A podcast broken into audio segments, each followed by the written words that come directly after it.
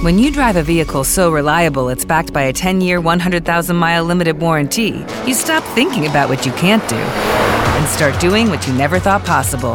Visit your local Kia dealer today to see what you're capable of in a vehicle that inspires confidence around every corner. Kia, movement that inspires. Call 800 333 4KIA for details. Always drive safely. Limited inventory available. Warranties include 10 year 100,000 mile powertrain and 5 year 60,000 mile basic. Warranties are limited. See retailer for details. This is Brad Cleveland, author of Leading the Customer Experience How to Chart a Course and Deliver Outstanding Results. And you are listening to the Marketing Book Podcast. Welcome to the Marketing Book Podcast, helping you keep up with the smartest thinking in the quickly changing field of modern marketing. And now, here's your host, Douglas Burdett. Hello, and thanks for joining me on the Marketing Book Podcast, where each week I publish an interview with the author of a new marketing or sales book, and which was named by Forbes as one of 11 smart podcasts that will keep you in the know, and named by LinkedIn as one of 10 podcasts that will make you a better marketer. Don't worry about taking notes. You can find links to everything linkable in this episode's website page at marketingbookpodcast.com. And since you're a listener to the Marketing Book Podcast, and I read every book featured on the show, if I can recommend a specific marketing or sales book or any other resource I know of for whatever challenge you're facing, send me a LinkedIn connection invite with a message indicating you're a listener so I won't mistake you for a spammer and ignore you, and I will do my best to get you pointed in the right direction. I do this podcast to help me and my listeners keep up with the latest ideas that matter most in the quickly changing and somewhat overwhelming world of modern marketing and sales. My day job is running a marketing agency that helps manufacturers and industrial companies grow their revenue. To learn more about the problems we solve and how we do it, visit salesartillery.com.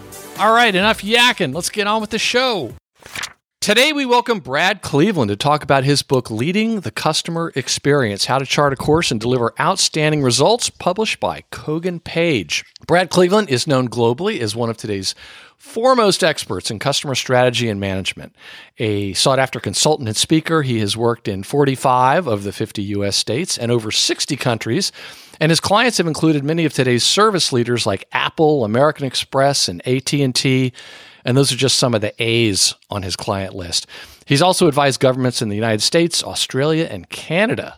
Brad's books and articles have been translated into over a dozen languages, and he is an instructor for LinkedIn Learning with featured courses on customer strategy and management, customer service leadership, and customer experience leadership. He has appeared in the Wall Street Journal, Fast Company, Inc. magazine, Forbes, U.S. News and World Report, CNN Money, the Los Angeles Times, Washington Post, Financial Times, and New York Times, as well as on major television networks like uh, PBS, CNBC, Fox, MSNBC, and others. He's also been on NPR's All Things Considered Brad was a founding member and former CEO of the International Customer Management Institute, ICMI, now part of London based Informa PLC. And interesting facts he has a pilot's license. He once flew on the Concorde from London to New York, and he read the draft version of this book out loud to his wife and daughter for 10 hours straight while on a road trip. Brad, congratulations on leading the customer experience and welcome to the Marketing Book Podcast. Thank you so much for that wonderful introduction. That was my, my whole life just flashed before my eyes there. Well, yes. Well, it's a fantastic book, and uh, hats off to your lovely wife and, and daughter for uh, uh, listening to you and uh, giving you feedback. Uh, I can only imagine that if I tried to, if I wrote a book and tried to read it to my daughter and wife while they were driving for 10 hours, uh, it would probably go well, but the first thing they'd say is, "Can we put on headphones?" so, right.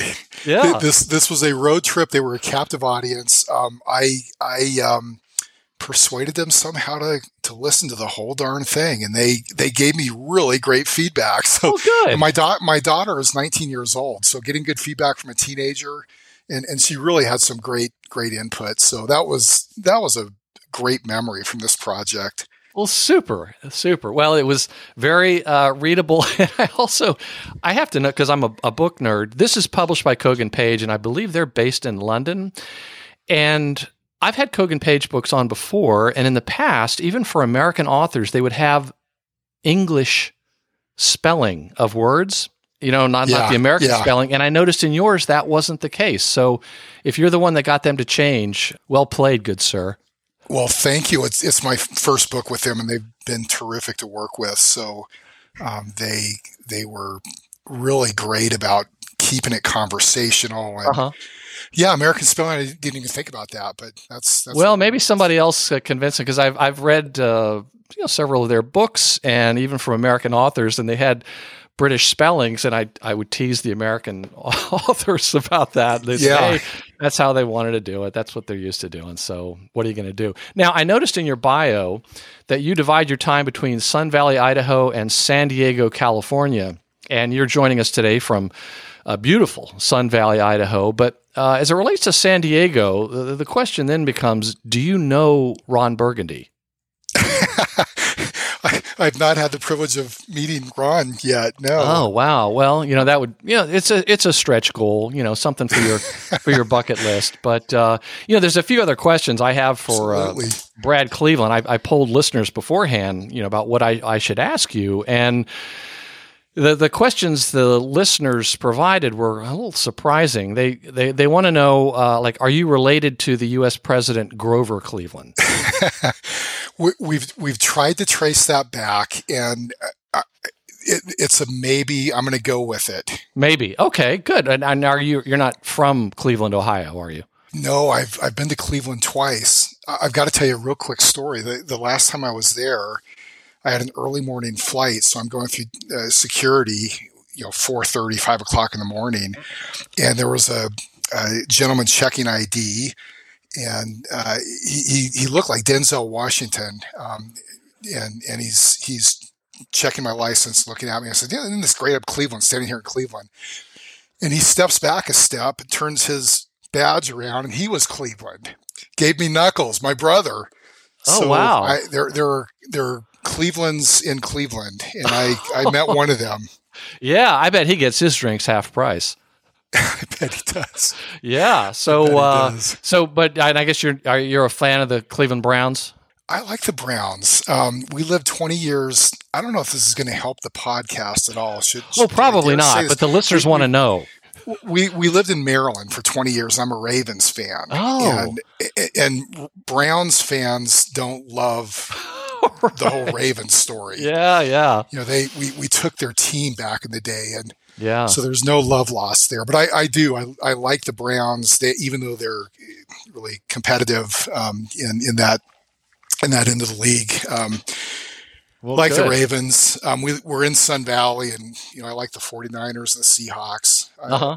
I, I, I, suppose I need to narrow things down a bit. Well, no, I just I just had to ask that. You know, I've got even more questions about Cleveland, but I'm I'm just not going to ask them because I think by now people, you know, if they don't remember much for this interview, they're going to remember your name, and and that's important. So. The book was endorsed by past Marketing Book Podcast guest uh, Seth Godin. Uh, he wrote, uh, Sooner or later, every successful business realizes that customer experience is the experience that really matters. Brad's book lays out the roadmap for any leader who wants to make a difference for the customers they serve. And I was also delighted to see you mentioned in your book a couple of times uh, Jeanne Bliss, who's been on the show uh, twice, uh, last time for her book, Would You Do That to Your Mother? Which Yeah. is such a great, a uh, great title title? for a customer Yeah. experience book. Also, the other thing I want to mention that I don't see in all the books is that you included a very helpful glossary of acronyms, abbreviations, and definitions. And you know, the title of the book is "Leading the Customer Experience," and I want to thank you, Brad Cleveland, for not putting one of those acronyms in the title. I always I die a little bit inside whenever I see an author puts an acronym in a title. Uh, sometimes it's okay, but sometimes it's they're assuming that people know what that means. Uh, so Yeah. I, I even saw one I think uh, a couple years ago that had CX in the title, and I thought, oh, I'm not sure that's helping, but maybe yeah, who knows? Boy, I, I agree with you on that. And I, I, I use CX here and there in the book, but it's so far in, and you've seen customer experience so often by then that I, I hope I can get away with it. But I am I am so with you on acronyms. They're- well, evidently because you were good enough to include them back there, and I read through them, and I thought, didn't know that one, didn't know that one. so, so there you go. So you know, and here, and I'm a guy that reads a bunch of these books. The foreword was by Scott McKain, and I am such a Scott McKain fan. I interviewed him about his book Iconic, and then when I did that limited time series in 2020 called Authors in Quarantine Getting Cocktails, he was the very first guest. So oh, that's fantastic. Scott's know, Scott's terrific. Yeah, I love bouncing things off of him and just yeah, creative. Always, always great idea. And you mentioned Jeanne and, and Seth and others. They just a really great community to learn from and share with and it's, it's a lot of fun. Yeah. Let me just quote from the foreword here by scott mckain you know it's a short one. I may, i'm going to read the whole thing. It's that good. He writes finally previously those of us who are passionate practitioners of the customer experience had to choose between two types of book on our favorite subject as you probably know, one typically features folksy anecdotal stories about the difference that CX can make to a business and its team. The others are research based tomes that attempt, through the prodigious use of statistics, to quantify the value that organizations acquire from investing in CX. There's absolutely nothing wrong with either approach. In fact, I'm guilty of writing a few of the former, and I love digging into the gravity of the latter. However, until now, it was my opinion that no book captured both sides of the important impact an organization can realize by creating and delivering an extraordinary customer experience. The anecdotal books are easily critiqued for not proving their case with enough evidence required for organizational investment and commitment. The other books frequently aren't presented in a manner that is accessible and therefore applicable to the busy executive or frontline manager. Why do I say finally? because what Brad Cleveland has done is deliver an engaging narrative based upon the exceptional depth of his own remarkable experiences. Plus, he reveals important research that provides the statistical verification required to prove his assertions on the customer experience. And he does so with a warm, engaging style that is easy to understand, combined with a detailed step by step plan that every leader can execute to gain a competitive advantage through extraordinary customer experiences. This is not just a book on the customer experience, it's also akin to a user's manual on how you can enhance the lifetime value of your customers while you expand the number of referrals your current customers provide. You'll want to read this book now, and I will wager you will pull it off the shelf and refer to it frequently as you execute your CX strategy. And it goes on a bit more than that, but I'm going to stop there. And I want to jump to something you wrote on page two. And you write, I'm writing this book because there's never been a greater need for a focus on customer experience. As we continue to work through unprecedented economic turbulence, there's never before been a time when it's more important for our efforts to bear fruit. Customer experience must be inviting and inclusive. It has to be based on principles that work, not cookie cutter prescriptions that too often fail. And it has to work for your organization, your customers, your unique brand. It is principled leadership that leads to success, not catching the wave of the latest program or metrics. now, I want to go on though. You, you, have a prediction here. I want you to explain, and, and, this is surprising for someone who's written a book that has the words customer experience in the title. Why do you argue that the term customer experience will maybe ultimately fade?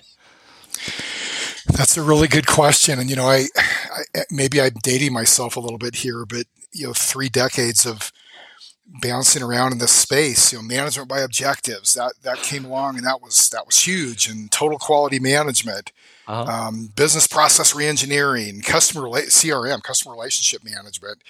You know, all the quality terms, lean and uh, Six Sigma, customer success, and and these movements they they fade over time. And I, I, think what happens is they eventually collapse into their own weight.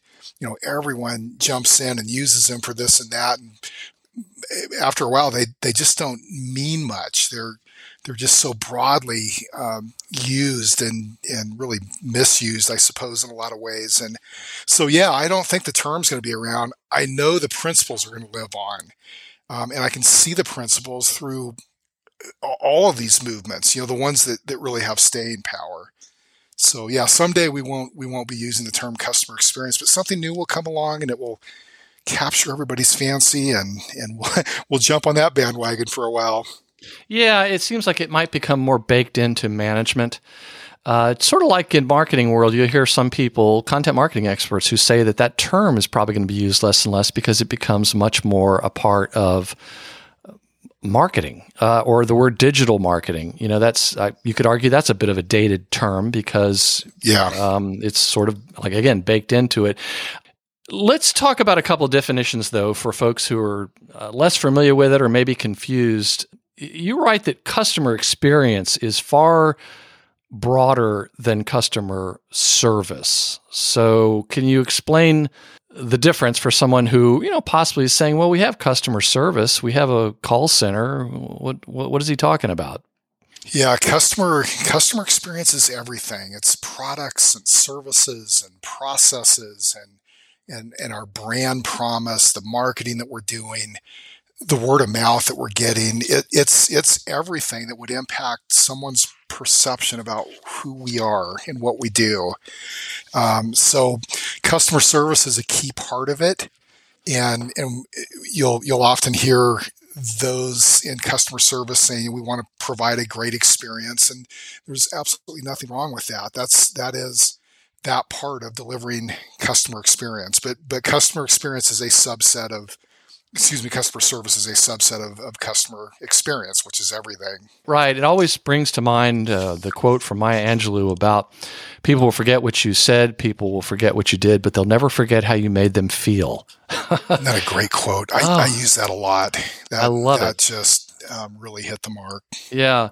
You know, let's touch on that just a little bit more because on um, page 14, you talk about most customer experience definitions refer to touch points and that customer experience is the sum of all the touch points customers have with your organization. As you just said, you don't necessarily disagree, but on the next page, you have a few things that that might help people better understand. Can you, can you talk a little bit more about the the things that go into it, just uh, besides touch points, which are important? Yeah, I I used a fairly simple definition. Um, really, three three things. Everything a customer hears about your organization. So they can be driving down the road and see a billboard. They can be talking to a neighbor across the fence. They can be reading um, a product review or something, anything they hear about you, every interaction they have with you and your products and services, mm-hmm. you know, from unpacking the box to plugging it in to, you know, wh- whatever it is we're, we're talking about, and ultimately how they feel about you, how they feel about your organization. The Maya Angelou, you know, quote comes into play. Ultimately, it all adds up to how do they feel about us? And the, the, that is the ultimate, and it's very hard to measure in a survey, but that is the ultimate, I believe, um, indication of, of how we're doing. What, what, what feelings do we conjure up when they see our brand? Yes, yes, and at towards the end of the book, if we have time, I want to talk about the some of the key metrics. Uh, you refer to them as the six pack, and you know, of course, you had me at six packs. So, uh, but but we'll explain what that means in just a few minutes. A couple other things that were very high level, which I don't know, made me think of the C-suite. you say customer experience is often worse than leaders know. explain yeah. what you mean there. Yeah, there's there's what um, some call the iceberg effect, and, and that's a great way to describe it, where we hear um, some of what's happening, but there's a whole bunch of things under the surface that we're that we're not hearing. So you can you can do research and find out for every you know for every complaint, every every bit of input you get from a customer, um, you know, praise, complaint, whatever it is, there's a whole bunch of, of others you aren't hearing from.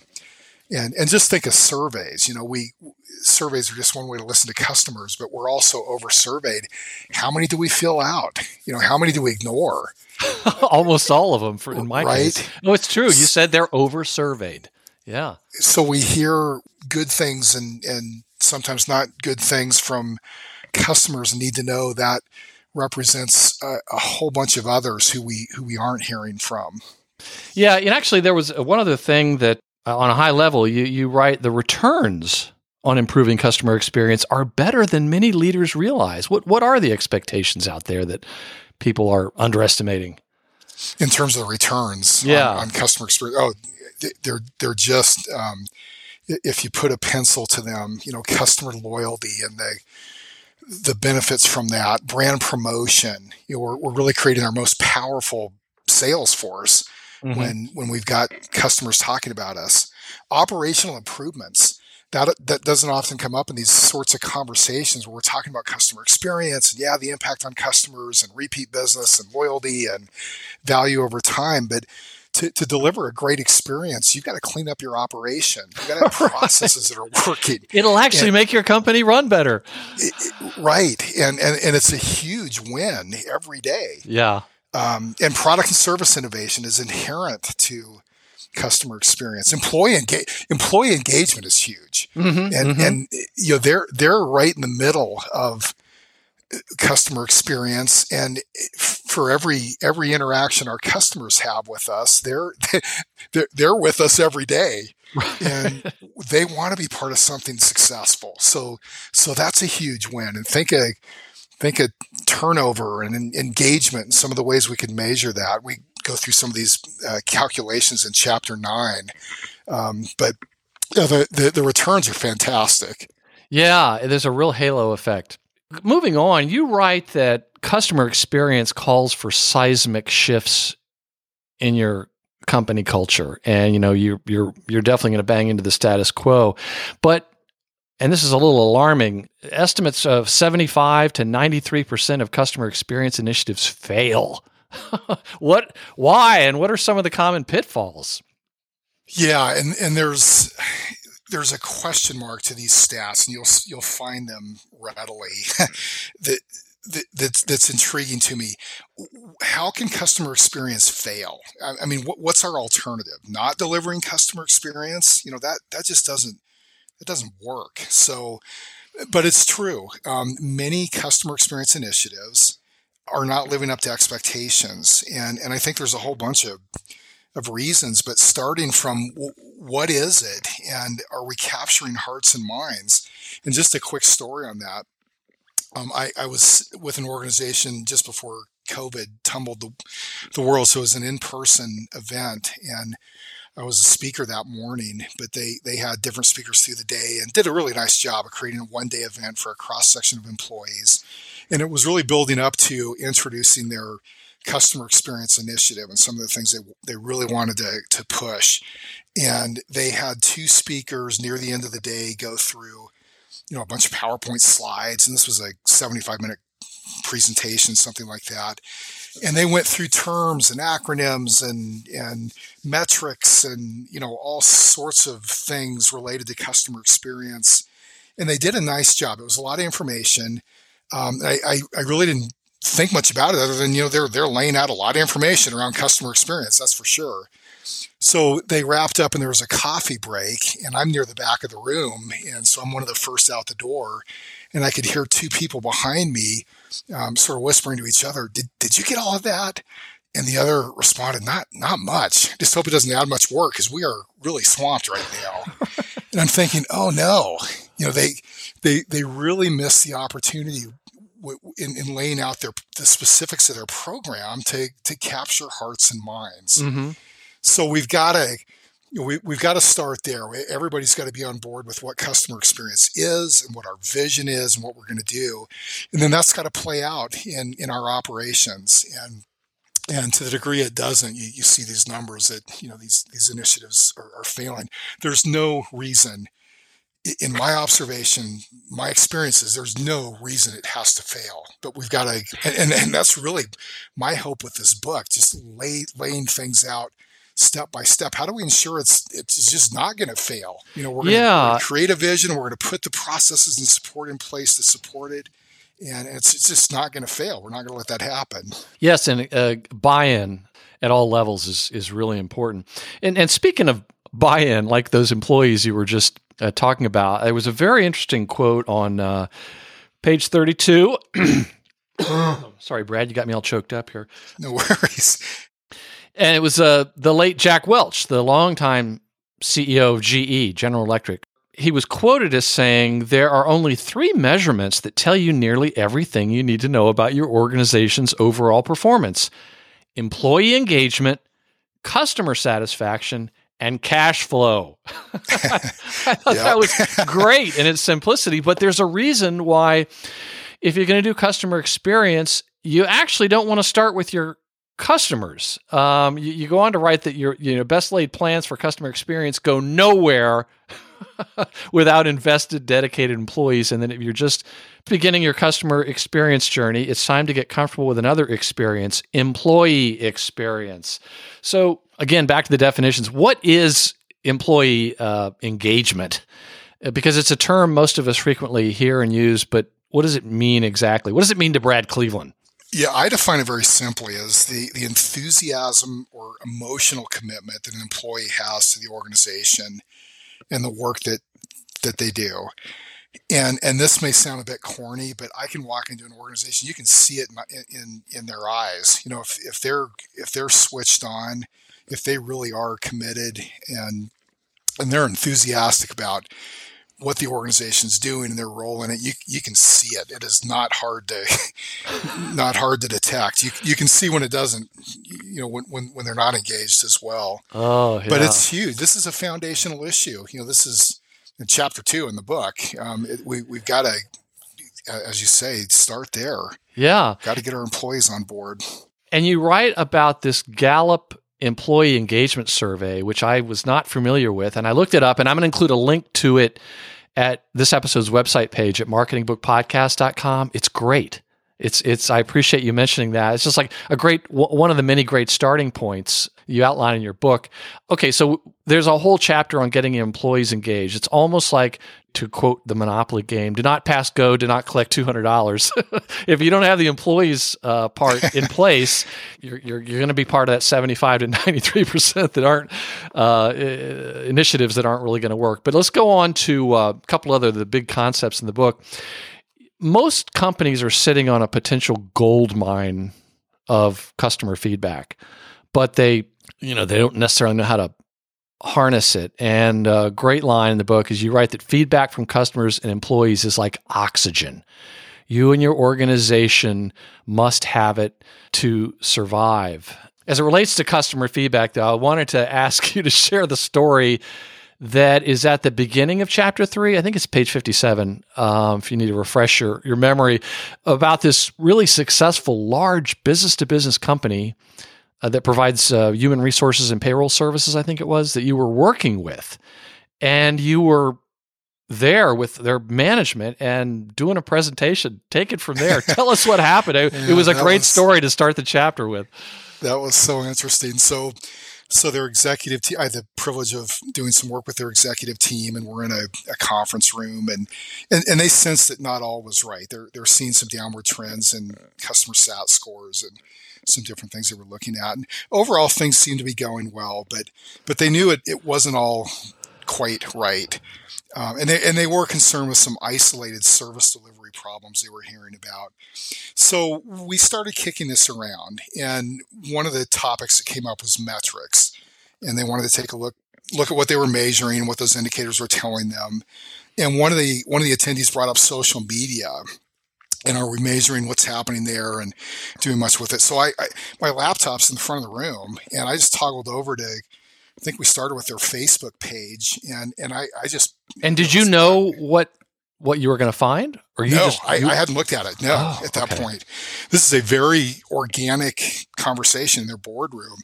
So my laptop's um, uh, beaming to the, the, front of the room, and I went to their Facebook page, and I, I hear this collective collective gasp, and I had to turn around so I could see it on the on the big screen. You know what what's what are they, what are they seeing? And alongside with these marketing messages, um, th- there was a frustrated customer who had posted repeatedly, just message after message about password reset problems he was having.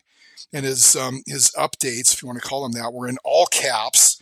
Um, so he's yelling um, electronically.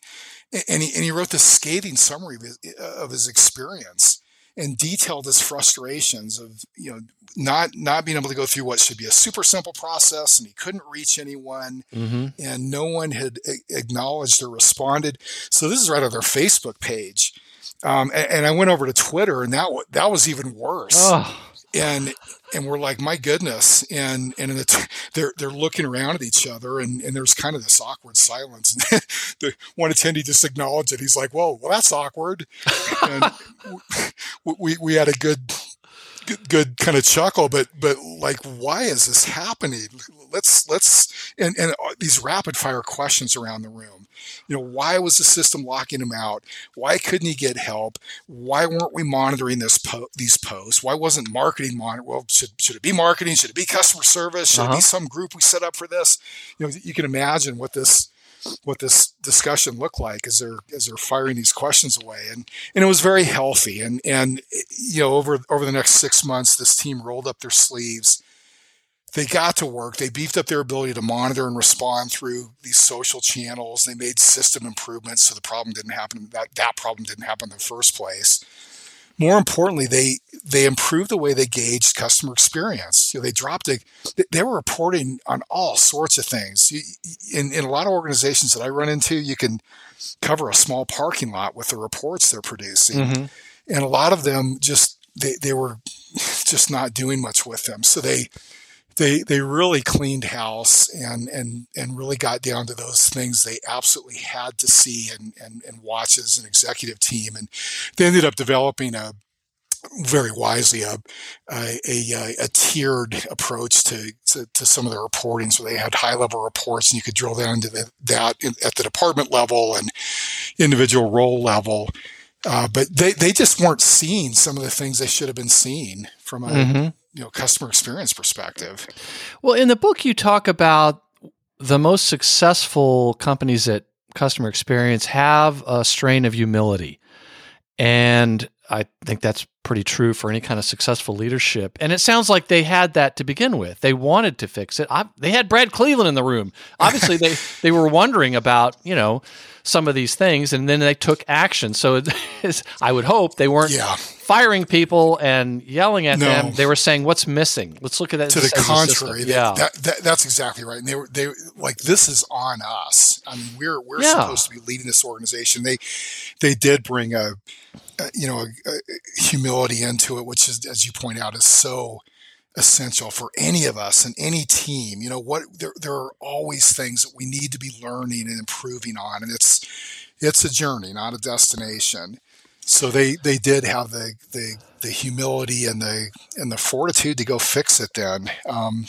look it is what it is but let's roll up our sleeves and, and get to work here. Yeah. And you know not everyone is as lucky as the host of the Marketing Book Podcast or Brad Cleveland to have had a, a teenage daughter at one time uh, to to learn really about humility. So right, right. so for those who haven't, well, again, another definition. Uh, explain what the term "voice of the customer" means, because there is quite a, a, a bit of that, and naturally in your book you go into great detail saying here's the here's here's how you can start to do it. Here's how you can put this together.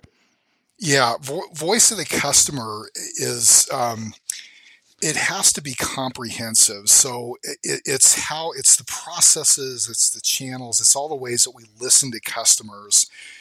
But but it's it goes way beyond surveys, and and there's so many ways mm. that we can and should be listening to them, and pulling in all of those sources, funneling it into a central repository where we can really hear even the smallest, quietest voices that might be the most important in terms of innovation and pointing things out that we really need to to understand. So, voice of the customer goes way beyond you know the, the sort of survey program that that many have thought of it as in the past. It's it's got to be comprehensive, and it needs to include voice of the uh, employee as yes. well because they're they're seeing so much um, in their you know, in their day to day work that it, it, we really need to have that as a part of our voice of the customer listening program. Yeah, I have to chuckle because in your book, and then a few others that I've had on uh, about customer experience, they, they explain, you know, if you would just listen to your employees, you're going to do so well. They That's know so much. Yeah, they know they're real. They know a lot more about the customer frustration and pain points if you bother to uh, ask them. So, yeah, yeah, very, very important. And I'll tell you what, you'll, you'll hear the, many of the same things from customers and employees. They're, they're both seeing and living out the same problems and, and frustrations and opportunities. Yes, big, so when big you opportunities. See those, when you see that input align, you know it's a priority. Yeah, there is in your book on page 79, again, this is so helpful. You've got this uh, 11 point self assessment you can determine how mature your approach is to customer feedback. And I've actually taken a picture of this page and I'm going to include it on your on the uh, this episode's website page at marketingbookpodcast.com. Uh, it's really good. Like in other words, it's, it's, yes or no, and of course you don't have to be perfect, but you can start to go through this and say, like if you had presented this to those people at that company, they might have said, "Ooh, wait a minute, we're we're not doing all these things. This is a good this is a good start." So it's very very helpful. Okay, so we've talked about customer experience and customer service. Let's talk a bit about how to leverage your existing customer service because you write that you know, truth be told, many organizations don't get nearly the returns they could from their investments in customer service, and that often some misguided perspectives are at work. And specifically, why are you worried about organizations that have already largely bought into the need to provide good service? I, I was surprised by that. Well, as you point out, there's so much more that we can often go after and leverage. Customer service is such a gold mine. So I always think of, of, three levels of value, and we, we build these out in the book, and I'll be super brief here. But a first is efficiency. You know, we're going to have customer service issues come up. It's going to happen in any organization. So are we efficient in uh, handling them? And, and think of prevention, think of, you know, self-service and the ability for someone to jump online and get what they need quickly, all, all those sorts of things, and having the right person when that's necessary. All of that's a part of efficiency. And the second level is customer loyalty. Um, and the idea is if we do such a good job with service, that they say, wow, thank you. I know you've got our, my, my back. That's a win. And, and surveys show that customers are even more loyal in many cases when they have a problem that, that's easily and effectively resolved than if they didn't have a problem in the first place. So that's that's encouraging. There, there are going to be glitches. There are going to be things that we need to address, and and and we've got a real opportunity to show what we're made of. But there's a third level, and that's where the opportunity really is that we we often miss, and that's what are we learning in the course of, of handling service interactions that we can use across the board? You know in marketing messaging in in mm-hmm. product development and the, the, little glitches that that you know is it the red wire or the green wire? They're, they're plugging things in that we can you know improve in a user manual or put a youtube video out there on? There's so many there's so many ways the organization can benefit mm-hmm. when we share this insight from you know, this this is so much more powerful than surveys because these are real customers interact you know contacting us generally with real live challenges and suggestions and ideas and problems and wow it's powerful so if we capture that and share it across the organization you know come up with a, an effective process for for really embedding that into our research and development. What are we learning about how we can improve? It's so powerful. Yes, and there's uh, one section of the book where you say, "All right, let's." There's a lot of things you can do, but you talk about the most damaging customer service frustrations, and there are there are five. And this kind of made my blood boil, just because reading a book like this, you know, makes it even more frustrating because I I know what these companies should be doing where, where I'm a customer. But the first one is don't make me wait. And there's there's large sections here. And the second one is make it easy for me to find help. right. And, and again, this is profound insight. I, yeah. I no, but you you've got, got all the research in here. And then the third one is provide knowledgeable and friendly customer service staff. And the fourth is create customer friendly policies and processes. And the fifth, I want you to talk about know who I am. what do you mean?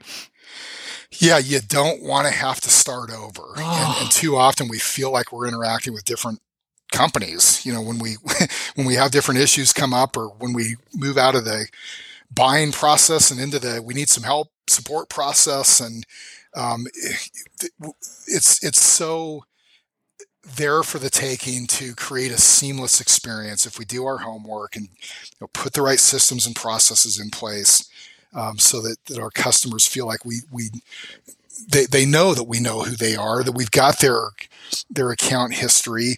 You know the, JetBlue is is in, involved in a big process in a big project right now to uh, put customer history in any employee's hands when they need it, you know, in the right kind of contexts and privacy and security and all that well in place. But um, if I'm if I'm working a flight, if I'm in customer service, um, if I'm if I'm behind the counter in an airport, you know, I can pull up what what that customer's been through, so they don't have to start over. And that's just one organization, one example of uh, making that a priority, and and it's, it's so powerful when we do. Oh, yes. So, again, another word I wasn't familiar with, but I was wondering if you could explain what is a customer access strategy and why is it really a requirement in your opinion? Yes, that's a really great question and one that any organization needs to needs to be addressing. You can be a, a two person flower shop, you can be a you know a government agency at, at the local or state level with a few hundred employees you can be a multinational um, corporation with with tens of thousands of employees. You need a customer access strategy and it's simply um, it, there, there are 10 components that we go through in the book and just to mention a few how who who are your customers? How, how do you segment them? So when they need help when they need to interact with you um, how how are those segments playing out um, if you're an insurance company, there's business customers and there's uh, consumers and there's states and state licensing involved, and there's different insurance products you have from homeowners to you know auto um, other other policies. So how are you defining your customer segments? And then how would they interact with you? Where do they go? What what number do they dial? What website uh, do, do, do, they go to? What what search terms will they likely be using when they need help? So uh, just going through these things methodically, and then and then and how do um, they want to contact you? Is yeah, how do they want to contact you? Mm-hmm. What choices make sense? And then where do those contacts go? Um, from self-service systems to you know to to uh, people where where that makes sense uh, the the um, kind of human the human interactions that are that are still so important where, where we need them. And just it, a customer access strategy is thinking through all of those components so that we know hey here's here's who our customer base is. Here's how we're defining that and here's how they want to interact with us and we're enabling them to interact with us. So it's putting thought into you know into something we all run into as customers. Oh no i've got to I've got a problem or I've got a question or I've got something I need help with.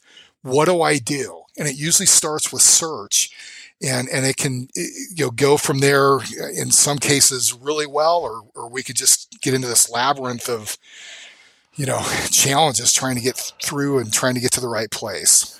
Yeah, I recently ordered something from Amazon, some earbuds, and uh, the package arrived. It had the box, but the product had been taken out. Oh no!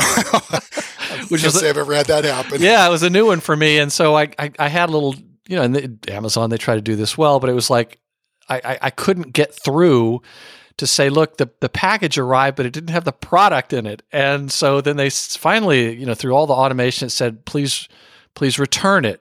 And I just gave up and said, all right. So I, I took the, the box that was empty to begin with, to the UPS store. They sent it back, and then I'm, you know, and then it was like Amazon was like, "Hey, where are the earbuds?" right. I finally had to get a human involved, and they were very nice about it. But it was like, oh man, this is not one of the eventualities that I guess they had planned for on the drop down menu. So, at any yeah. rate, well. Uh, let's go back in time uh, just a bit and talk about the younger version of Brad Cleveland. You write at the beginning of chapter five, which was, you write, I'll admit in my earlier years, I put a lot of emphasis on logic and data. Just prove what you need to do. Make your case and back it up with data. Boom. Yep. Case closed. I've since discovered that it doesn't usually work like that. right. So, Brad Cleveland, thank you for that honest admission and explain why and how storytelling is such an important part of uh, customer experience. Yeah, we we we want to bring the data. We have to bring the data and and logic behind all of this to life. And and yeah, in, in my younger days, like prove your point. You got it. You're there. And it just it, it didn't work like that. It doesn't work like that. We've got to put we've got to put faces to this. We've, we've got to put real human experiences to to know, what we're seeing in our numbers, what we're, where we're seeing process improvement opportunities. So telling um, real so you, w- with reports, for example, you can you can include real examples of real customers and and what they ran into, um, and they can be success stories. They can be you know tragedies that that we need to address um, some combination, but but actually telling a, a, real story goes so far. Yeah. And we love, for some reason, we're wired up to love stories, and I've just seen the importance of, and, and the best leaders, um, the, the, most effective leaders I've worked with across a lot of different types of organizations. They look at the data, uh, but they but they they they wrap it in a compelling narrative. They they use stories to get the point across. Yeah, let me just quote. In the Middle Ages, storytellers, often called troubadours, were honored members of royal courts. They were expected to know everything from noteworthy historical tales to healing remedies to court gossip.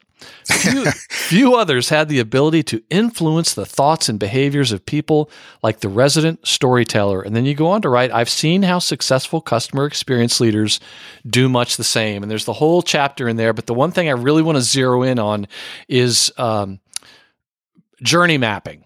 Journey mapping. Again, maybe maybe another definition word, but you write that uh, journey maps are so popular that some equate customer experience management to simply journey mapping. Uh, why is that not accurate? And Brad Cleveland, what the heck is a journey map? Yeah, journey what map is one way to to illustrate what's happening to customers as they um, traverse the different parts of our organization from a pre-sale um, you know, kicking the tires phase through the purchasing process through delivery and customer support. We can be, we can be talking about anything, any from flowers to software to you know a, a, a, an appliance or a, a city water system if you're B2B, you know, just anything. It, you can journey map it and see eh, how, how do we come across, how are we um, from an experience perspective, from from from the vantage point of our customers and what they're going through. And it's so powerful. That, now, the, the thing we have to avoid is getting into internal operational issues when we create journey maps. We really want this to be the customer's perspective. Yes. What yes. do they run into? Um, what are what are they experiencing? And seeing that and and and seeing that from across functional departments um, and really agreeing on, you know, here's how we want that experience to to, to, to work for them. That that is so um, it's fun and it's it's so uh, important. Journey maps aren't the totality of customer experience because they're just journey maps. You know, now we have to do something. Now we have to break down the barriers. Now we have to create a seamless experience for them. But but a journey map's a great tool to really understand what their you know what their journey looks like. Yes, and part of the reason I like this chapter so much is because journey mapping can also be used in content creation for marketing, uh, for your sales process, obviously for your uh, customer service. I just want to mention what the there's only four steps: create customer personas. You know, that's it's one of my favorite topics anyway. And then number two is identify the touch points. Okay. But it's not just about touch points, as we talked about earlier. Step three is identify needs and expectations. And you can go pretty deep there. And the fourth one is identify the pain points. Uh, again, and the book has got it's very very specific about the the kind of things that are, are in this journey map. But it's a great a great start. Let's just move on to a couple other things uh, in the in the book.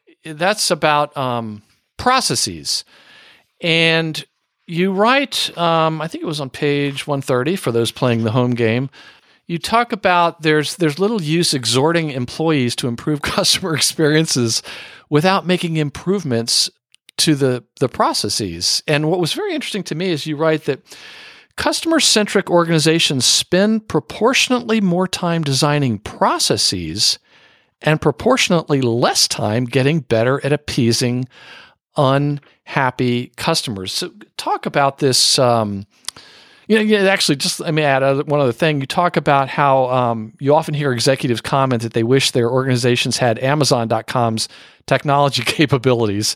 And you write, what they are really longing for is Amazon's processes. I believe it's safe to say that there are few technology capabilities Amazon has that others don't also have access to. But what they're secretly longing for are the processes. Talk talk about the importance of looking at and adjusting your processes. And I guess do you see a lot of companies that just try to keep their processes like they are and, and are wishing for better customer experience?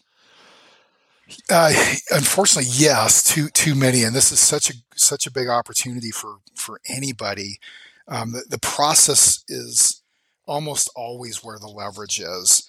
So, I mean, your experience with the missing product, um, Amazon, they're they're smart enough they'll they'll figure out a way to address that. If it happens in, in, in any kind of number at all, um, you're you're going to see a way to, you know, resolve that more easily next time but it's the process. The technologies are are there. They're they're available even to the smallest organizations now. You can through cloud based services, you can get the latest and greatest. But it's how we're using them. And just a just a quick story. And this sounds like the the old pre-COVID world, but it was actually fairly recently. I had a bag go missing, and um, trying to trying to find the bag and uh, I finally got through to someone who could help me eh, but but it was this uh, process. I won't I won't bore you with all, all, the steps that had to happen to get to the right person. And she was terrific. After the um, conversation with her, and and and and I was I was kind of on a multi city trip, so getting the bag from one place to the and I always go check on. I, I'm I, I didn't this time. That was bad on me, but there are times we have to check the bag, right? So she she was very helpful, and I um, got a survey immediately following that interaction. You know, would you hire this person? And, and it's a very clever survey question. The answer for me was yes, but they're not learning about the process. So there was nothing on um, how did this happen and how how can we make it easier for you next time. So processes are, are, are, and you can imagine a lot of customers finally getting through to someone and just unloading on them. And they're the one person who can help at that point. So processes are where the leverage is. And the better we get at understanding processes uh, and and creating um, more effective support and um, elegance and you know eliminating steps that don't need to be there, all the things you do with process improvement. Um, that's the whole quality movement. Uh, that we're, we're gonna we're gonna see the results in customer experience. Well, let's move on and, and talk about customer advocacy. I mean, we always we always hear about this, and I want to quote from page one fifty one. You're right. In recent years, customer advocacy has been a hot topic in marketing and customer service circles. It's getting even more attention following the economic upheavals of 2020 and 2021. But if you do a search on the term, you'll find two very different definitions. One is an internal perspective, focusing the organization on what's best for customers, creating great customer experiences, advocating for them, and helping them resolve problems. This is the prevailing view in customer service and operations circles. The other is an external perspective, defining customer advocacy in terms of customers who advocate for you, spreading the word about your products, services, and brand. This perspective is common among those in marketing and sales. So, Brad Cleveland, which one is correct? they're both correct, uh, or they're both half right. We, we need to put them together. So, so I define advocacy as the actions you take to focus the organization on what's best for cons- for customers. Mm-hmm. That in turn rewards you with loyal customers who advocate for your products and brand, and and marketing. Um, th- those in marketing circles will will um, relate readily to we, we want to create advocates we want to recognize them yes. we want to celebrate them they're more believable than an ad you can buy absolutely but we need the internal side working for us. And the internal side needs to know look we, we do a great job but we want to we want to recognize and, and celebrate and, and, encourage customers to be advocates for us. So we have to have both of these definitions at work. Right. So i, th- I think if i had to guess there are a lot of companies that may have a blind side they don't realize the internal uh, perspective as, as easily as they do the the external, or maybe or, or maybe that's right. They they tend to gravitate to to one or the other. When you've got both in place, it's so powerful. You, you've got internal goals and objectives and metrics and processes that really are focused on creating great experiences for customers, and then you've got the um, the the the processes in place to understand who our advocates are and, and encourage that, celebrate them, acknowledge them, you know, really create that fan base. We, we really need both. Mm-hmm.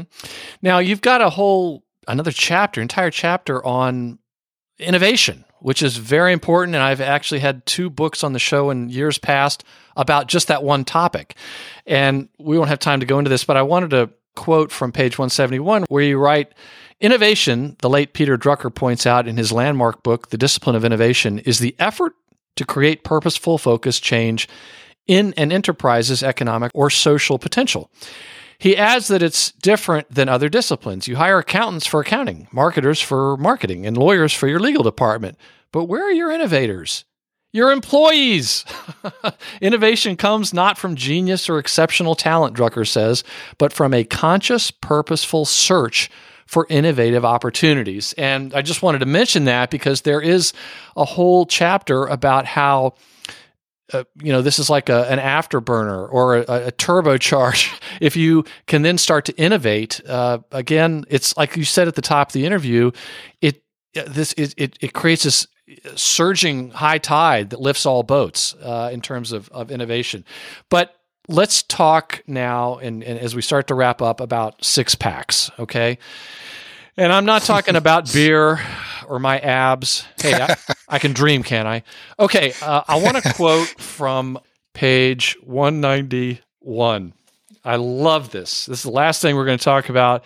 But she wrote Before I learned to fly, I wondered how pilots kept track of all the variables involved in flight.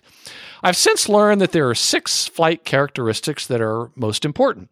Be it a biplane from the 1920s, a small modern plane such as those I fly, or the supersonic Concorde, which, as I mentioned earlier, Brad Cleveland flew on. Six indicators reflecting each of these dynamics form the primary flight instruments. They are referred to as the six pack, and a quick scan of them provides the pilot with information on here they are aircraft speed, altitude, climb or descent, attitude, meaning angle, heading, and turning and banking. The key, and this is essential, is to interpret them together. For example, the plane you're piloting might be flying very fast. That's generally a good thing. But if you're in a dive, that adds context to why you're moving along so quickly. Speed, turn, climb, and the others, they make sense only as they are interpreted together. So, Brad Cleveland, can you talk about the the customer experience six pack? Yeah, there there are six things that we have to have front and center, like a pilot would, uh, with, with those instruments. But let me just uh, let me interrupt one last time. You talked about how some companies have a parking lot of reports about all yeah. the data, but here you boiled it down into these six, and just uh, not not that you mentioned this in the book, but I thought you know these are great discovery questions for a salesperson to mm, to ask to ask about, or at least I'm gonna I'm gonna be stealing them with full attribution. Though, don't worry. Well, I appreciate I appreciate you saying that, and I'm as guilty as the next person about wanting. Wouldn't it be great if we had a report on this, or wouldn't it be great if we had information if we were sure. tracking that? Yeah. Um, and we add and we add and we add and we forget to go back and you know it's like the garage. It uh, after a while it's just stuff full of things that we need to we, we can't get to any of it, so it doesn't matter anyway. So so we've got a got a clean house, and these six areas, anything outside of these six areas should be suspect. Um, have these in place, and and there are, there are other things you'll need to look at, uh, but but if you've got a good read on these six things, you're you're going to have a really good understanding, of, especially if you trend them. You're going to have a really good understanding of how things are going and, and they're going to probably sound pretty simple. One is demand. What's the demand for your products and services? You know, think of a restaurant, think of a well, the, the whole supply chain. Think of anybody right now. Um, just what what's the demand for for the services and products that we're uh, that, that we're offering to the market, mm-hmm. um, or or I say market. We can be government. This applies to anybody. Um, so, so demand, supply. What what are we needing? What do we have? What where are the gaps in terms of matching that demand with with the right supply? And that's been uh, really cattywampus in a lot of organizations. Technical term there, cattywampus. I think was, I think that's that's an Annie Cleveland, my my mom t- term. Oh, um, and I used it for years. And we but should add that you dedicated your book to your mom, Annie. Oh, I did. She's just the best in the world, and I, I did not include that term in the glossary. I okay.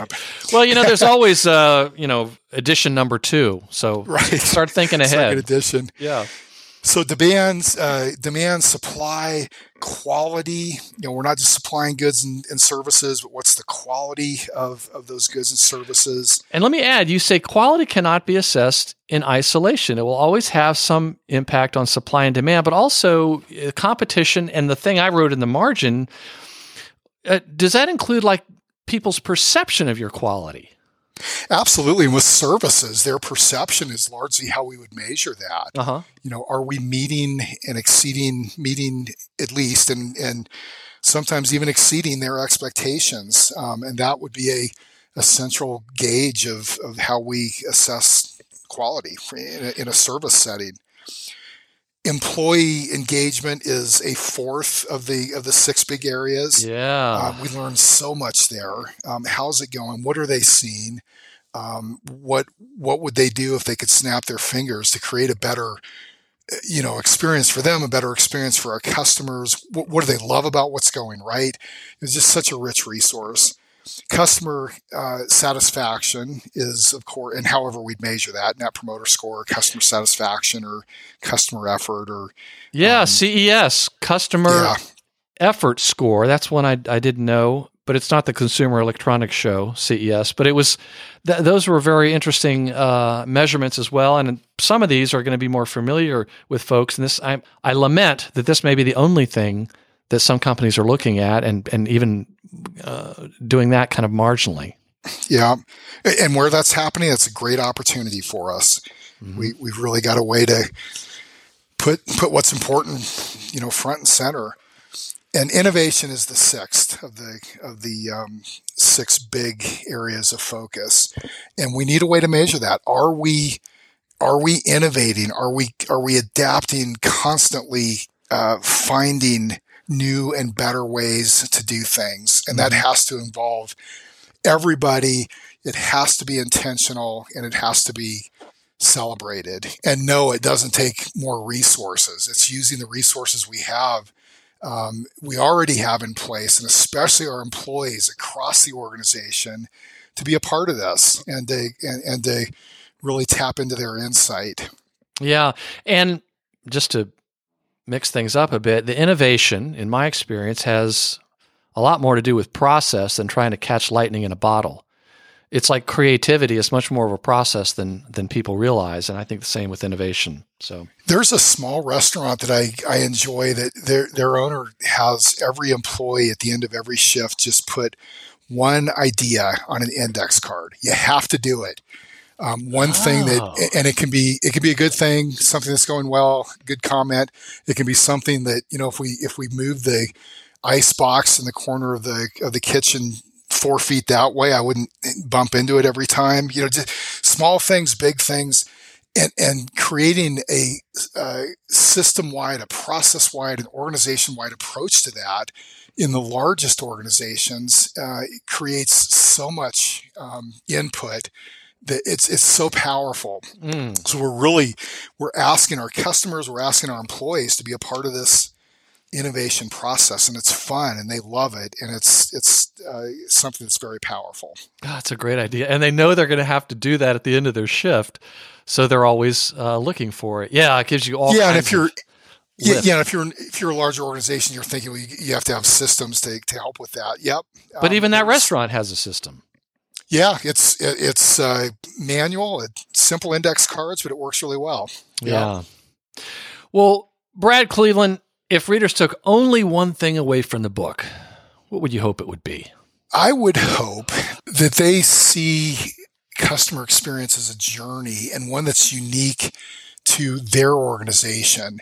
You know, I'll often hear leaders say, "Oh, I wish we were more like." You know Emirates Airways or Amazon or or um, Ritz Carlton, uh, Ritz Carlton, right? Yeah. Harley Davidson. You know, name name a company. I wish we were more like them. Oh, and in fact, in the book, you say we want to be the Apple of fill in the blank, and it may not even make sense, but right, and it just gets it, it creates cynics. So customer experience is a unique journey. Make it yours and connect with your customers in a way that uniquely reflects your brand. Mm-hmm. But don't wing it. You know, put a put a process in place that helps you create and sustain great experiences. It's it's something that you have to be intentional with. Mm. All right, let's have some fun. What is one thing a listener can do today to put in action uh, one of the many ideas from your book or, or, or one that we've talked about? I would jump to chapter three and brainstorm all the ways you can listen to customers. And you don't even have to read chapter three to do this. You can do it right now, but grab a few colleagues if you'd like and just, you know, around a, around a chalkboard or whiteboard or something. If you're virtual, figure out some way to share a doc. What are all the ways you can listen to your customers? So there's surveys, there's social posts, there's product and service reviews, there's employee input, there's just uh, serendipity, you know, talking with some customers.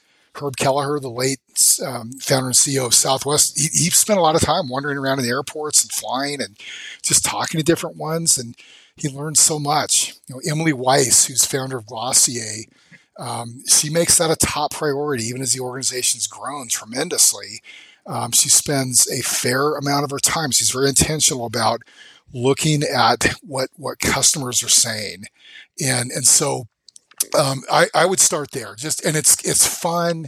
Uh, it, it can be overwhelming if you're like, well, we're not doing this and this and that, but you know, that's the next step. How do you create a, a process that's effective and that funnels that into a um, into an approach that you can use going forward to really listen? That's great advice. I can't tell you how many books that's been the linchpin of success. Just go talk to your customers. Yeah. and it seems to be such a struggle for companies to do. And just a pro tip don't go to them and say, What should we do with our product? Instead, just talk to them, find out what their frustrations were, or what their uh, latent anxieties and desires are, that type of thing. So, great, great advice. So, Brad, what books have most inspired your working career looking back? That's a fun question, and and there were two that immediately jumped to mind in my formative um, days, and boy, I, I realized how much I've got to have to learn um, every day. So um, the, the, the, these books back in the beginning were were so formative, mm-hmm. um, and, and, one I'm sure has been mentioned by by others in the marketing and customer experience space, but Moments of Truth uh, by Jan Carlzon, uh, former CEO of Scandinavian Airways um, came out in the mid 80s. I devoured it. And he used examples like, well, if a customer gets on a, a plane and folds down the tray and there's a coffee stain, they're going to wonder if that's how we maintain our engines. So um, they we, we conflate things as customers. We connect dots that maybe aren't entirely fair, but everything adds up to an experience. So there was that. There was um, uh, uh, W. Edward Deming's book, Out of the Crisis. Almost, almost slipped my mind what the title was. He, and I, I, had a chance to meet him one time yes. in the early '90s. I almost mentioned that in interesting facts about just Brad a fascinating, yes. just the grandfather of the quality movement, and yes. and a conversation that I'll never forget. But um, how do you put a, a real, tangible approach in place so that your quality, your services, your customer experience though he wasn't using that term back then, but everything works together. So it's that real focus on process. So so those were two formative books. Well, are there any recent or upcoming books that you recommend or are looking forward to reading? You know, there are two that aren't in the customer experience or marketing genre, not even in the business genre. And if that's if that's uh, fair and in play, um, absolutely. um, one is "Gentleman in Moscow" by Amor Towles, and that came out four or five years ago. And his most recent book was, I, I think it came out this year, but it's it's fairly recent. Is uh, "The Lincoln Highway." and his writing is so ex- and this is historical fiction his writing's so exquisite and the, the, descriptions of everyday ordinary things are so vivid and i find that inspirational you know as we focus on marketing or customer experience um, just recognizing the extraordinary world around us and, and helping put that into into words as we want to communicate messaging and get others on board. I, I just found, you know, even even though they're not directly on the, the topic at hand, they're they're so inspirational. Yes. Well, also reading fiction is really good for your brain, and it'll make reading other books uh, that much better. So these are looks really really interesting. Well, thanks. You just added to my reading list. and I mean that in a good way. So, well, at marketingbookpodcast.com, we're going to include links to everything linkable, including uh, the books you've mentioned, uh, your website, your LinkedIn profile, your Twitter account. And to the listener, I would like to ask for a big favor. And I'm not asking for a five star review on iTunes, although if you do want to give me one, I will send you a marketing book podcast sticker. I'm not asking you to send me a bottle of Cabernet Sauvignon, although you can do that too. What I would really like you to do is reach out to Brad Cleveland and thank him for being a guest.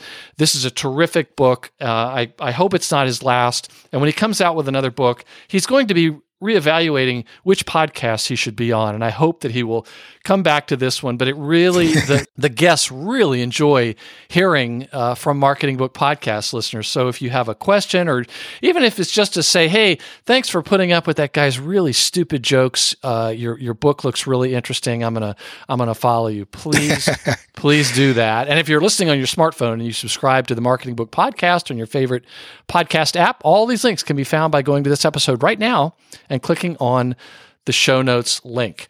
The book is Leading the Customer Experience How to Chart a Course and Deliver Outstanding Results. The author is Brad Cleveland. Brad, thank you very much for joining us on the Marketing Book Podcast. You are so welcome, Douglas. And this has been such a privilege. I, I love the podcast. I've been through a number of them and I, I always learn so much. And thank you. Thanks for the work you're doing. And thanks so much for having me. My pleasure. Thank you.